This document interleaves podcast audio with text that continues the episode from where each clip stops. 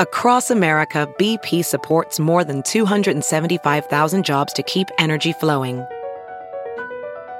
Jobs like updating turbines at one of our Indiana wind farms and producing more oil and gas with fewer operational emissions in the Gulf of Mexico. It's and, not or. See what doing both means for energy nationwide at bp.com slash investing in America. It's time for Justice Matters with former federal prosecutor and MSNBC analyst Glenn Kirschner.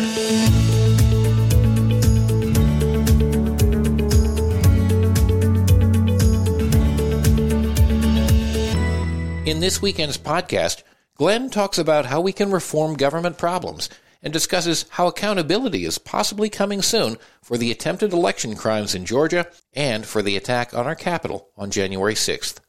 First, what did we learn from the comments made by the special grand jury forewoman as she spoke to various reporters? Here's Glenn. Welcome back to our Justice Matters weekend chat.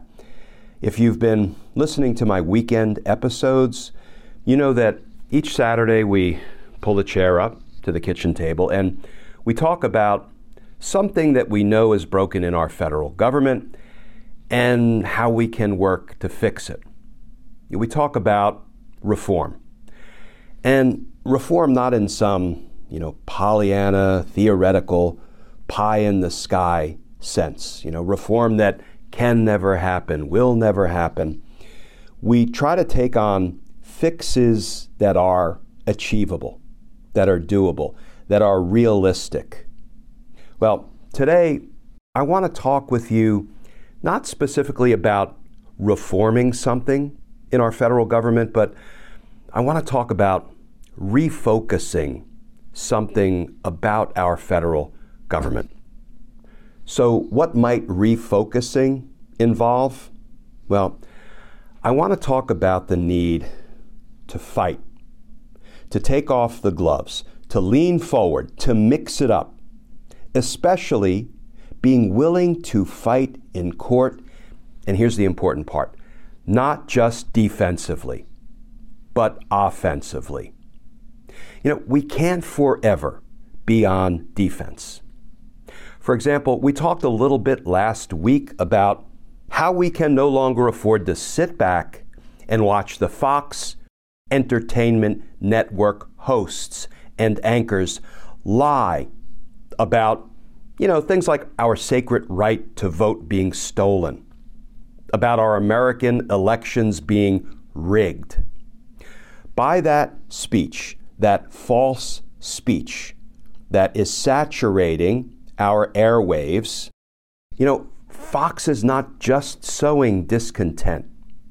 They are inspiring, and even inciting violence. And we sit back and we say, oh, well, there's nothing we can do about it.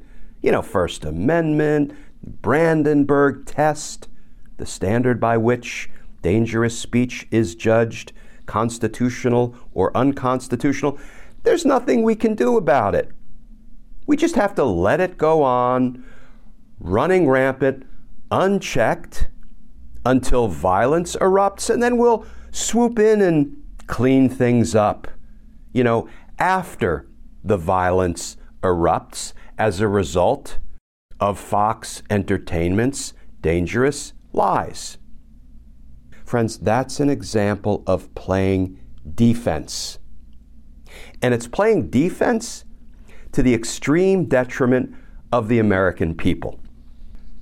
So, friends, today, when we get to that part of our kitchen table chat, after we do a quick legal recap of some of the most important legal developments of the week, I want to use as an example of the need to go on offense, of the need to refocus, something that happened involving the Supreme Court, which I think perfectly illustrates the danger of always playing defense. Friends, no game is ever won if you're always playing defense. So, friends, part two of our discussion today will be less about reforming government and more about refocusing government. You know, refocusing on how we can do better moving forward. Because, friends, we have to do better moving forward. Given where we've been over the last four, five, six years, we have to do better. So let's turn to the legal recap. And I want to focus on really two stories, two related stories, because I think these are stories of enduring consequence. And they both involve the march toward accountability. And yes, I know it's a slow march. There are lots of detours and false starts. You know, sometimes it feels like we're moving in reverse. But in recent weeks and months, we have been making progress. And that's not just wishful thinking. Let's talk about the one two punch of Fani Willis and Jack Smith. Because these two justice warriors, you know, Fulton County District Attorney down there in Georgia, Fani Willis, and Special Counsel Jack Smith at the Department of Justice, these two justice warriors represent the best of what prosecutors have to offer, in my opinion.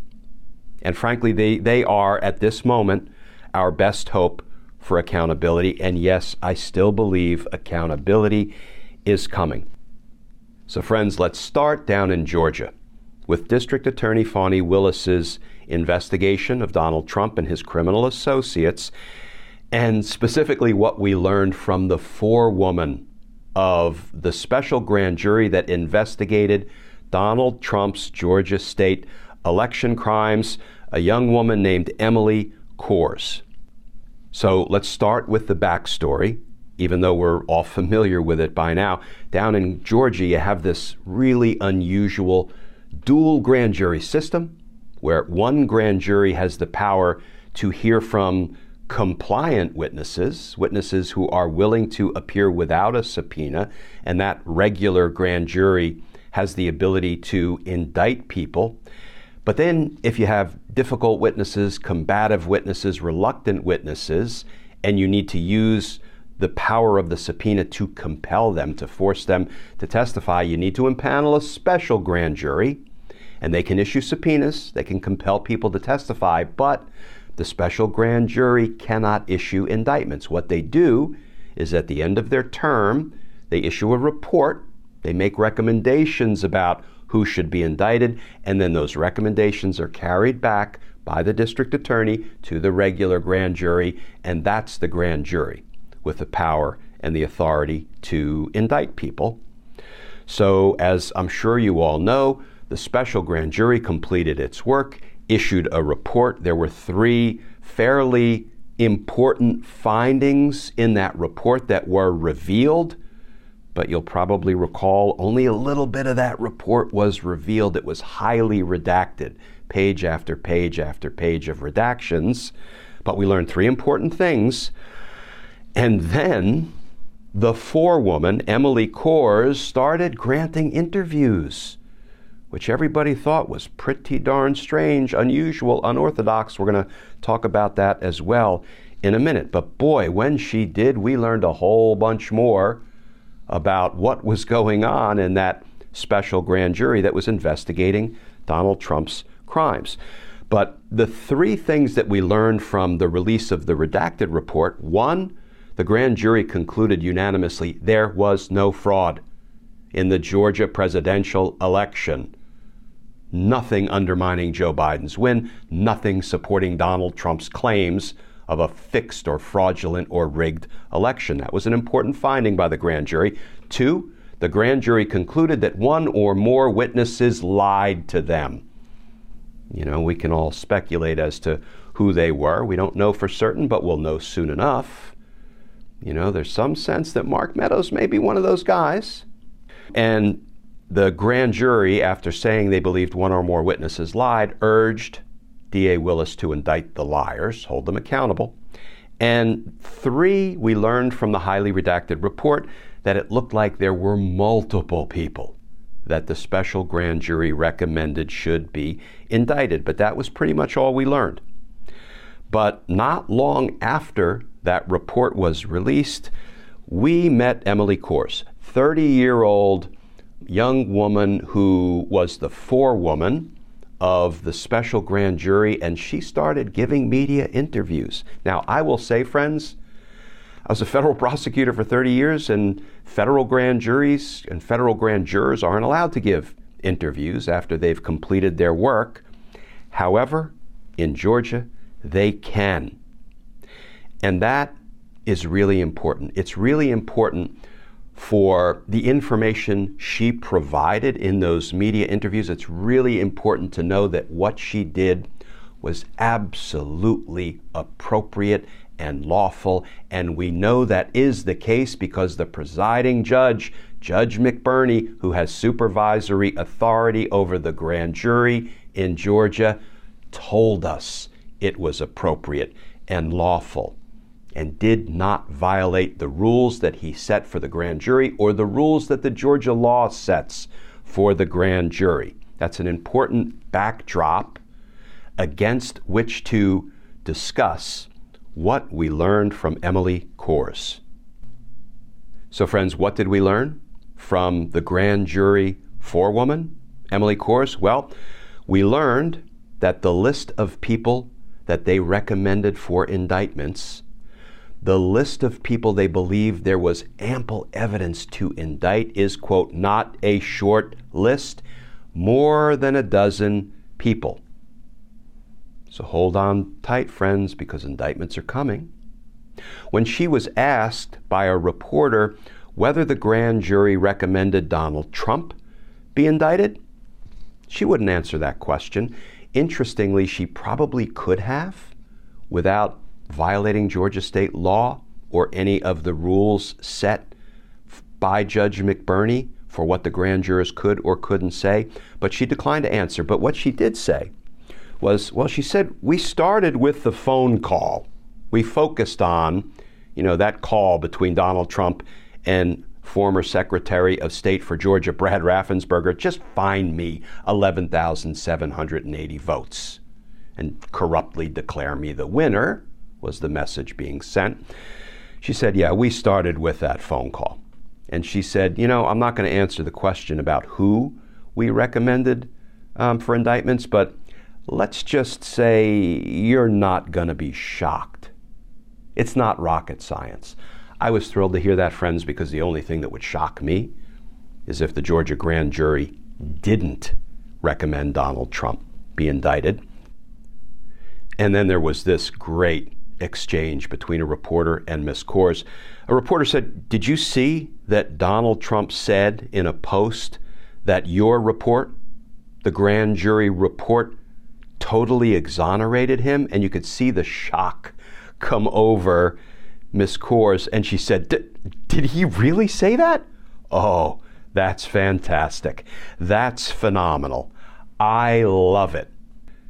Friends, you really don't have to read between the lines. Donald Trump said that Emily Kohrs' report as forewoman of the grand jury totally exonerates him.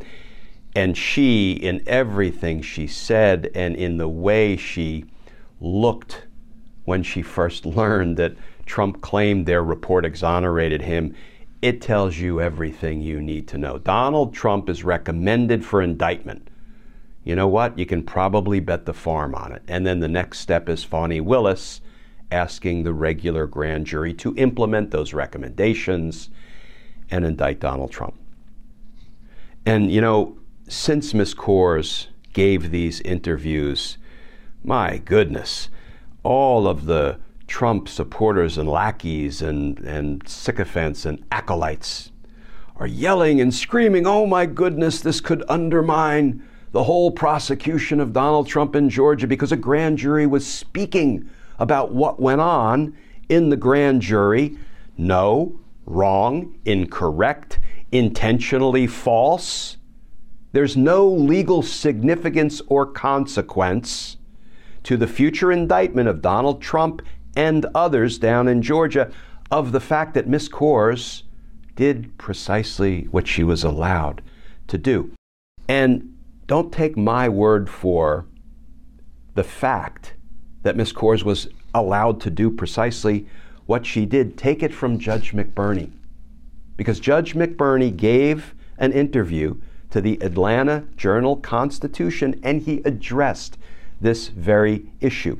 In an article in the Atlanta Journal Constitution under the heading McBurney Weighs In, that article reads in part In a Wednesday interview, McBurney said he met with the special grand jurors at the end of their service to explain what they may legally discuss with anyone, not just the news media.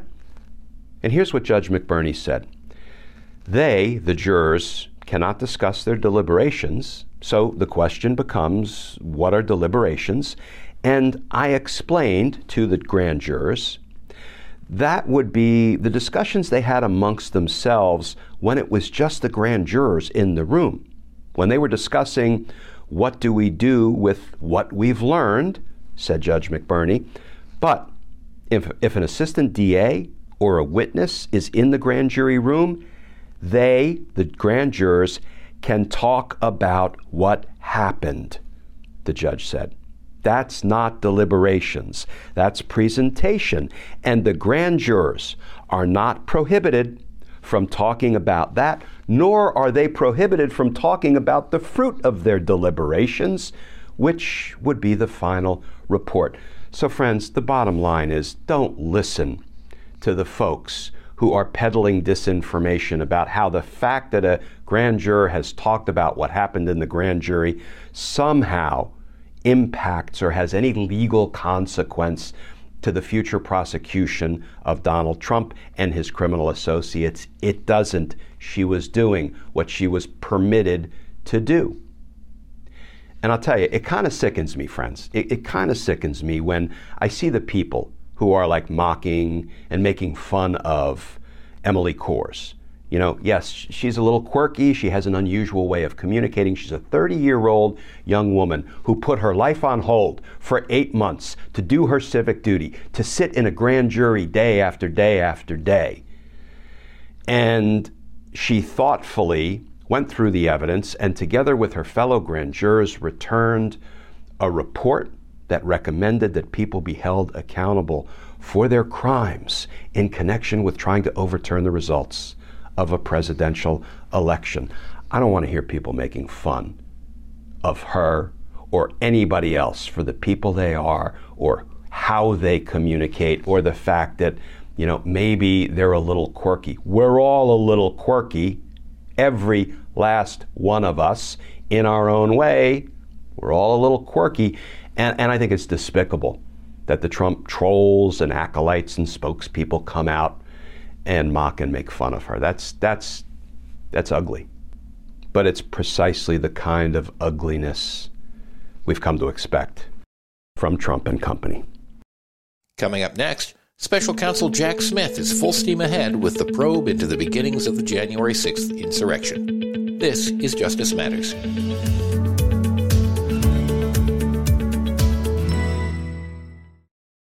Hi, Beowulf here with Justice Matters, and I'm here to remind you about one of the best decisions I've made recently getting Factor meals. Eating is so much easier for me with Factor's delicious, ready to eat meals. Every fresh, never frozen meal is chef crafted, dietitian approved, and ready to go in just two minutes. You'll have over 35 different options to choose from every week, including Calorie Smart, Protein Plus, and Keto. Factor is flexible for your schedule. Get as much or as little as you need by choosing your meals every week. Plus, you can pause or reschedule your deliveries at any time. Also, there are more than 60 add-ons to help you stay fueled up and feeling good all day long. Factor is the perfect solution if you're looking for fast, premium options with no cooking required. Sign up today and save. I've done the math and I can tell you Factor is less expensive than takeout and every meal is dietitian approved, nutritious, and delicious.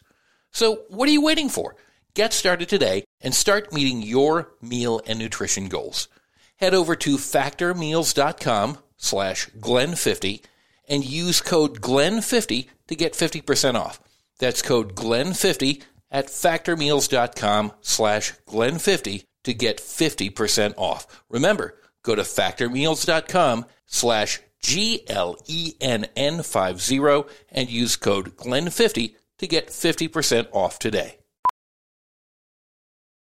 Professional welder Shayna Ford used VR training developed by ForgeFX to hone her skills as a welder. The more time that you spend practicing it, that's what separates a good welder from a great welder. VR training can help students like Shayna repeatedly practice specific skills. Virtual reality definitely helps because the more muscle memory that you have, the smoother your weld is.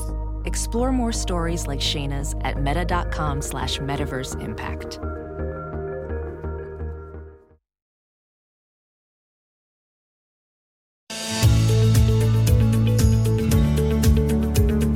After only a few months on the job, special counsel Jack Smith has gone on the offensive in his investigation of Donald Trump by issuing subpoenas to multiple high level people in his circle, including former Vice President Mike Pence.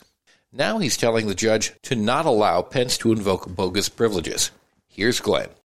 Okay, friends, let's turn to the second part of the legal recap, and that is special counsel Jack Smith. Because the week started with Jack Smith subpoenaing Ivanka Trump to testify about daddy's crimes before the federal grand jury and Jared Kushner to testify about his father in law's crimes. And the week ended with Jack Smith fighting a legal battle in court, albeit behind closed doors. This was not a public hearing. Fighting a battle in court preemptively, proactively, offensively regarding Mike Pence's attempt to duck and dodge a subpoena. Mike Pence's decision to invoke bogus privileges to try to keep from having to testify about the crimes of Donald Trump.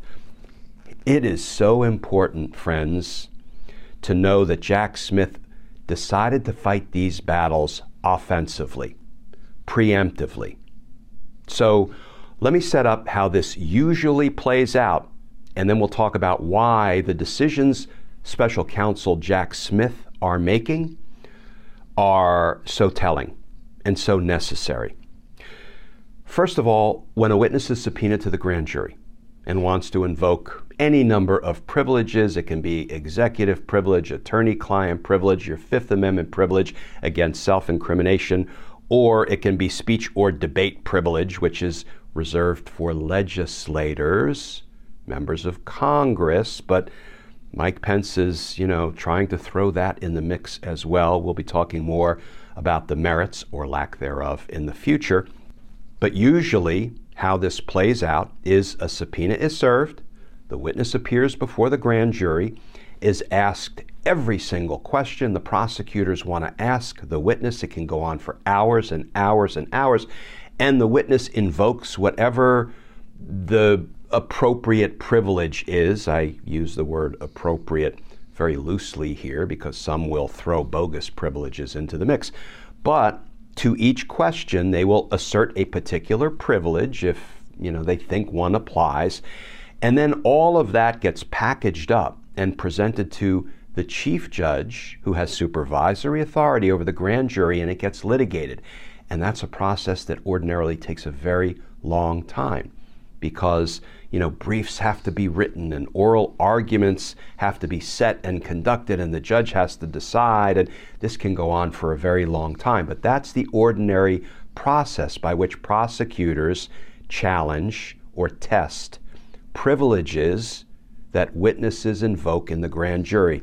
Jack smith said oh no not this time. On february 9th Jack Smith served a grand jury subpoena on a former vice president of the United States, and reportedly he did it without even bothering to consult Merrick Garland, as was appropriate, but he could have consulted him.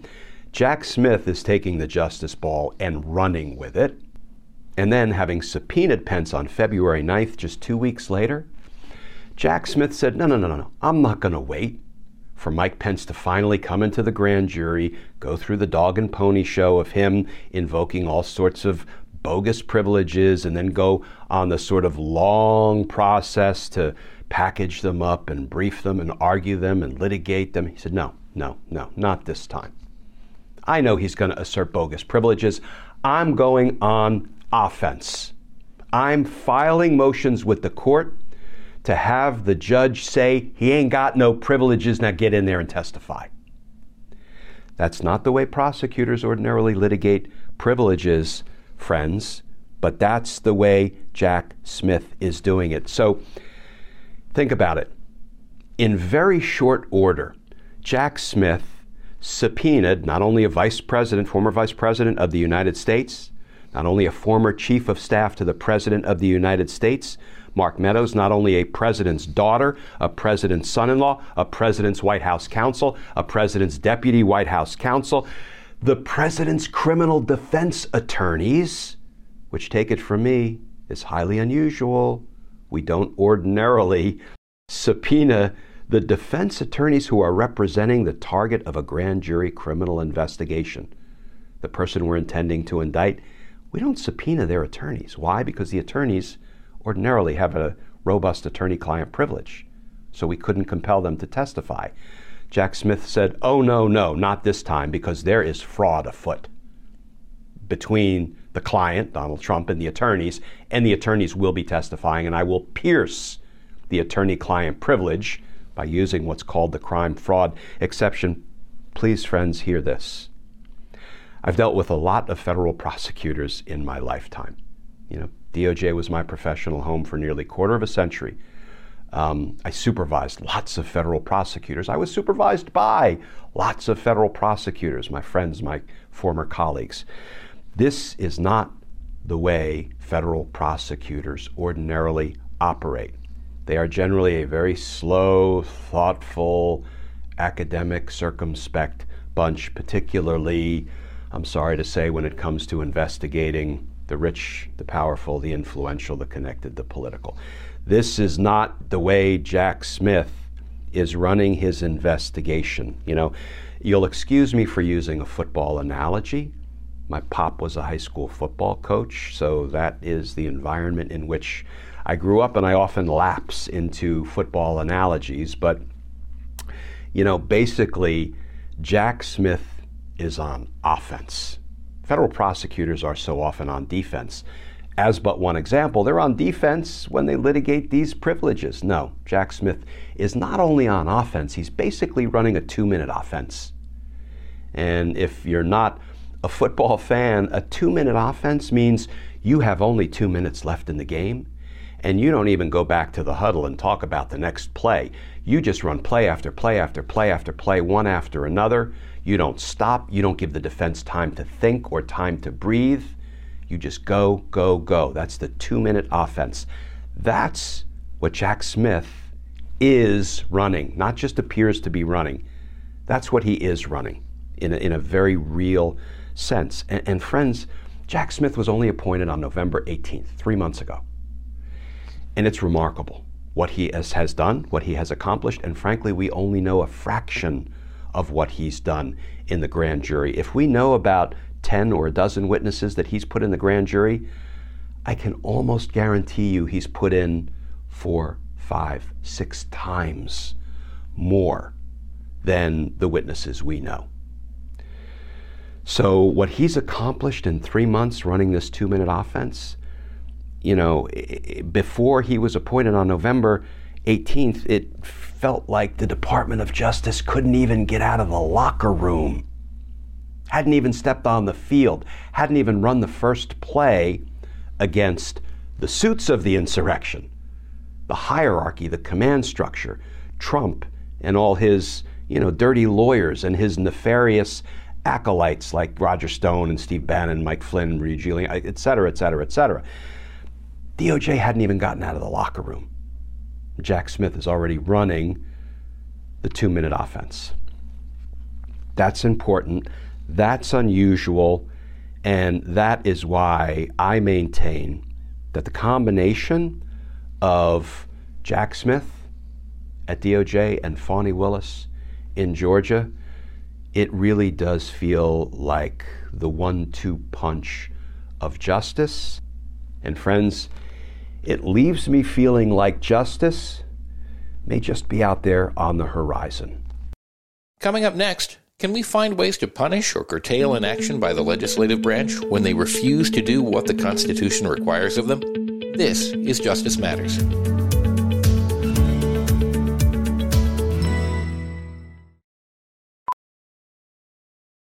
VR training platforms, like the one developed by Fundamental VR and Orbis International, are helping surgeons train over and over before operating on real patients. As you practice each skill, the muscle memory starts to develop. Learn more at meta.com slash metaverse impact.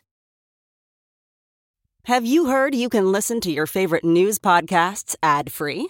Good news. With Amazon Music, you have access to the largest catalog of ad-free top podcasts included with your Prime membership. To start listening, download the Amazon Music app for free or go to amazon.com slash ad-free news podcasts. That's amazon.com slash ad-free news podcasts to catch up on the latest episodes without the ads.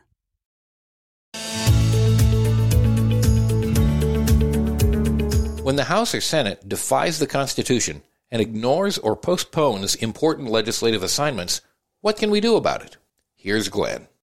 Okay, moving on from the legal recap, let's talk about, as I say, not necessarily reforming something in our government that's broken, but refocusing, tweaking the governmental game plan. You know, there are times when the government has to play defense, right? For example, someone sues the federal government for an alleged violation of their rights. Okay, the government's got to play defense. They are quite literally defending against a lawsuit.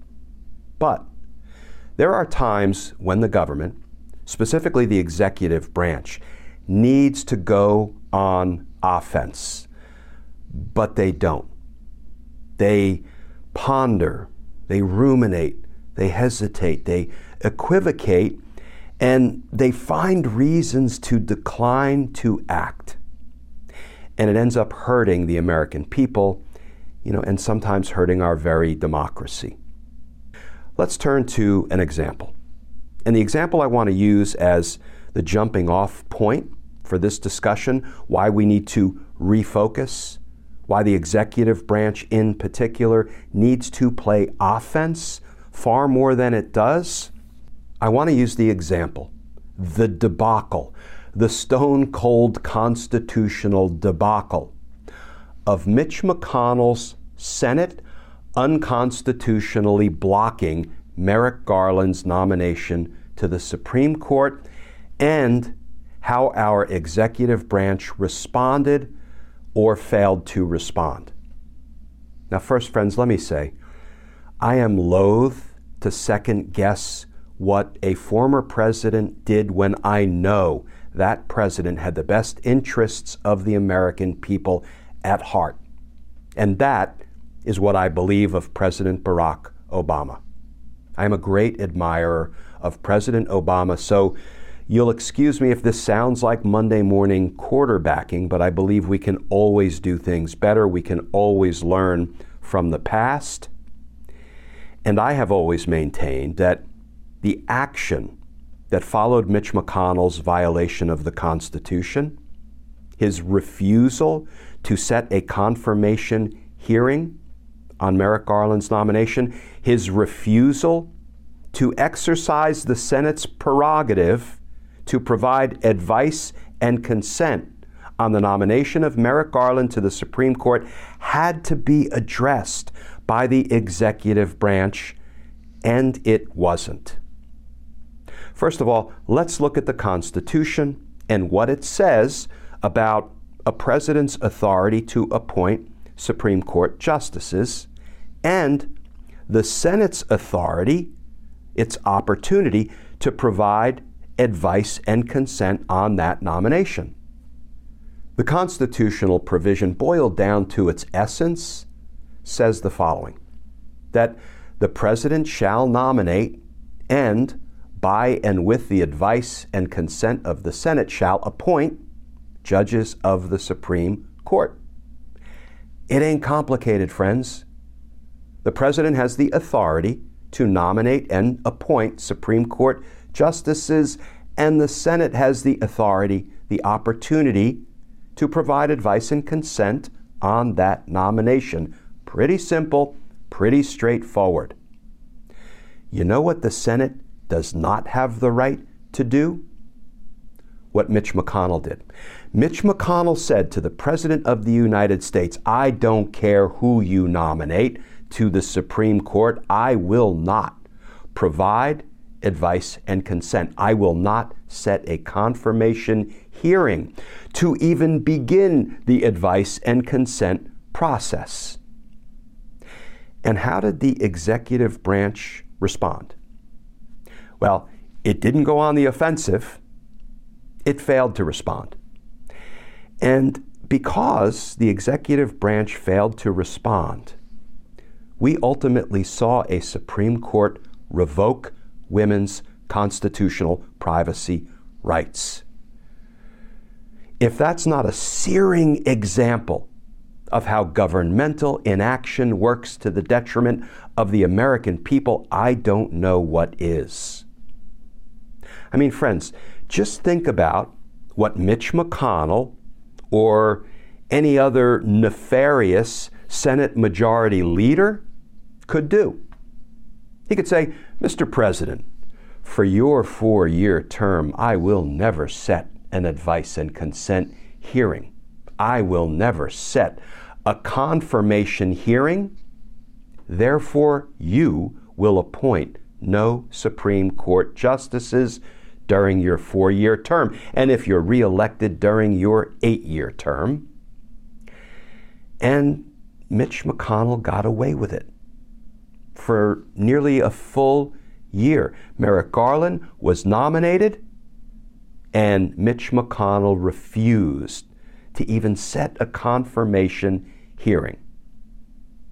And the executive branch failed to act, failed to go on the offensive. Okay, so what was the executive branch to do, right? We can't just identify problems, we need to try to come up with solutions. Well, in my opinion, here's what the executive branch should have done. The executive branch should have told the legislative branch, President Obama should have told Mitch McConnell, you have the opportunity pursuant to the Constitution to provide advice and consent, but you do not have the opportunity to withhold advice and consent. You do not have the opportunity to use your constitutional prerogative to provide advice and consent as a permanent block to my nominations to the Supreme Court. That's not the way it works. Mitch. So here's what we're going to do. I will give you 30 days to set and conduct a confirmation hearing so you can exercise your constitutional opportunity to provide advice and consent on my nomination. And if you refuse to do so, as you have been refusing for the better part of a year, I will conclude that you have waived the Senate's opportunity to provide advice and consent, and I will direct Merrick Garland to take his rightful place on the Supreme Court bench. And you know what Mitch McConnell would have done, friends? He would have done one of two things. He probably would have just set a confirmation hearing. Why? Because President Obama would have called his unconstitutional bluff or Mitch McConnell would have run to the courts. He would have filed suit, claiming that what President Obama just proposed, just declared he would do, is unconstitutional. And then you know what, friends? Mitch McConnell would have had the challenge of proving to the judges that he, Mitch McConnell, gets to rewrite the Constitution all by himself. He gets to permanently withhold advice and consent, using it as a weapon, refusing to set a hearing and thereby permanently depriving a president of appointing judges to the Supreme Court. And you know who would have lost that battle in court? Mitch McConnell. Coming up, is it possible to refocus how the government operates when it comes to the Supreme Court? This is Justice Matters.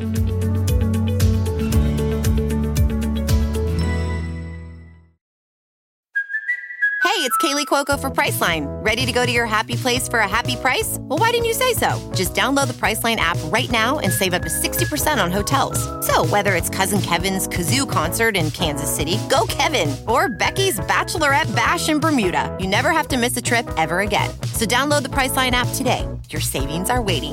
Go to your happy place for a happy price. Go to your happy price, Priceline.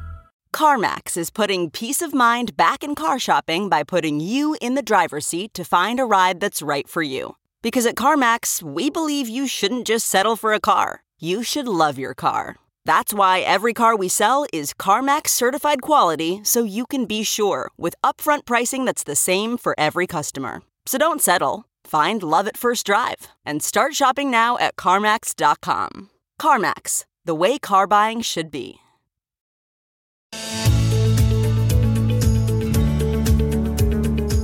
After many issues with members of the Supreme Court being false in their testimony during confirmation hearings and not recusing themselves when they should, is there a way to hold them accountable? Here's Glenn. Okay, friends, so if you find this discussion at all persuasive, the need for the federal government, the executive branch, to go on offense rather than always playing defense or failing to act at all, if you find it at all convincing that this is an important reason to refocus how the federal government does business, let's talk about how might this approach, this refocusing, apply to other issues, to other circumstances, particularly involving judges and Supreme Court justices? Well, we know that several judges lied in their confirmation hearings in their determination to get confirmed so they could join the Supreme Court and revoke women's constitutional privacy rights, their rights to bodily autonomy, their rights to make their own reproductive decisions. A right that had been in place as the court had interpreted the Constitution for 50 years. How about we go on offense and investigate those lies. Because when you watch the confirmation testimony of the Alitos and the Kavanaughs of the world, they lied. I mean, they used purty words and they danced around and they misdirected, but the signal that they sent was a lie. And we learned recently that some of those same judges who wanted to become Supreme Court justices lied to senators behind closed doors in their pre confirmation testimony meetings. You know, they sent the signal during their testimony that, oh, Roe versus Wade, a woman's constitutional privacy rights, Roe versus Wade has nothing to worry about from me. It's settled precedent. It's stare decisis. It's been reaffirmed a number of times. It's worthy of respect. And then, when they got on the Supreme Court bench, they figuratively walked that precedent, Roe versus Wade, deep into the woods and shot it dead as they intended to do from day one. And that puts the lie to their confirmation hearing testimony. How about we investigate those lies? Now, the investigation, in my opinion, should take the form of an impeachment inquiry. That doesn't mean that articles of impeachment will be drafted up after a full, thorough investigation is conducted. And if articles of impeachment are drafted up, it doesn't mean they will pass in the House. And if they do pass in the House, it doesn't mean that these justices will be convicted at a Senate trial on those articles of impeachment. But can we please go on offense and investigate the lies of these judges who wanted to become justices so they could revoke women's constitutional privacy rights, the exact opposite of what they told us all during their confirmation hearings? And they're getting ready to revoke more of the constitutional rights of Americans. We know this. They've signaled this. In another area, how about we get proactive? We go on offense regarding Justice Clarence Thomas's ethical violations. His refusal to remove himself from a case, recuse himself from a case in which he had a direct conflict involving his wife Ginni's work as an insurrectionist. How about we go on offense and we investigate and we do something about it? How about we investigate 4,500 citizen tips that were provided about Brett Kavanaugh's unsuitability to serve as a Supreme Court justice?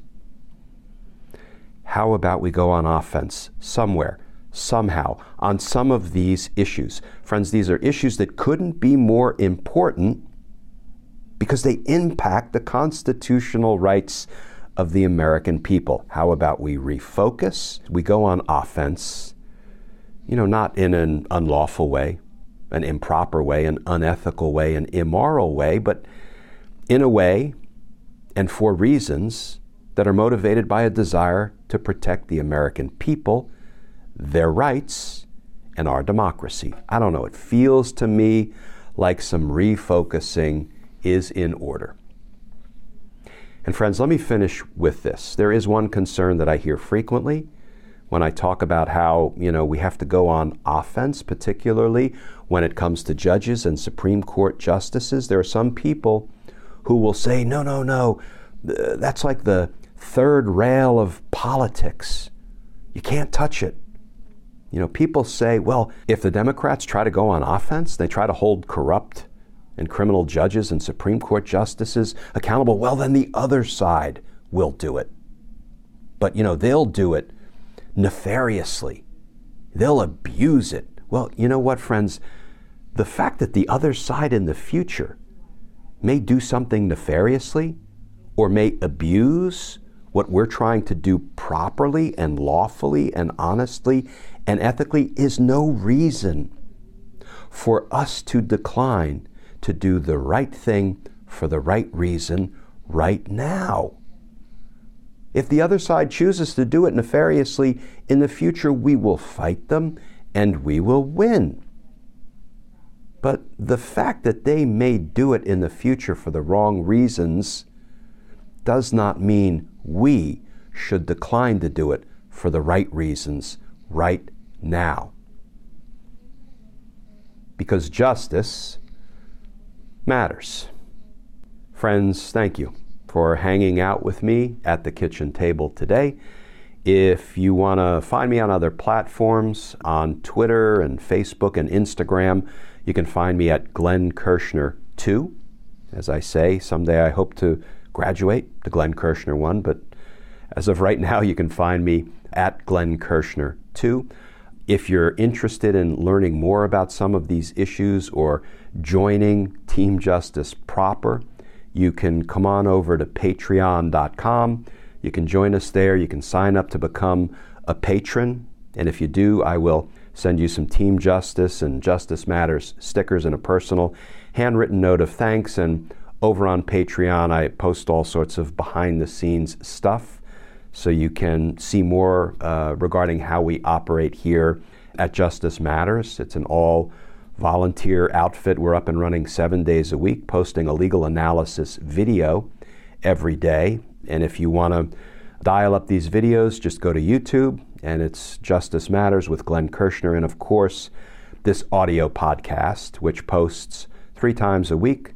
Tuesdays and Thursdays are legal recap videos and then, of course, our weekend kitchen table chat is both a legal recap video at the beginning, and then we tackle some issue of government reform, of government refocus, of government repurposing, and we have lots of other reform topics to take on in the future, things like criminal justice reform, court reform, more generally, police reform, and, and lots of others. So, thank you for spending some time with me today and I look forward to seeing you all again soon.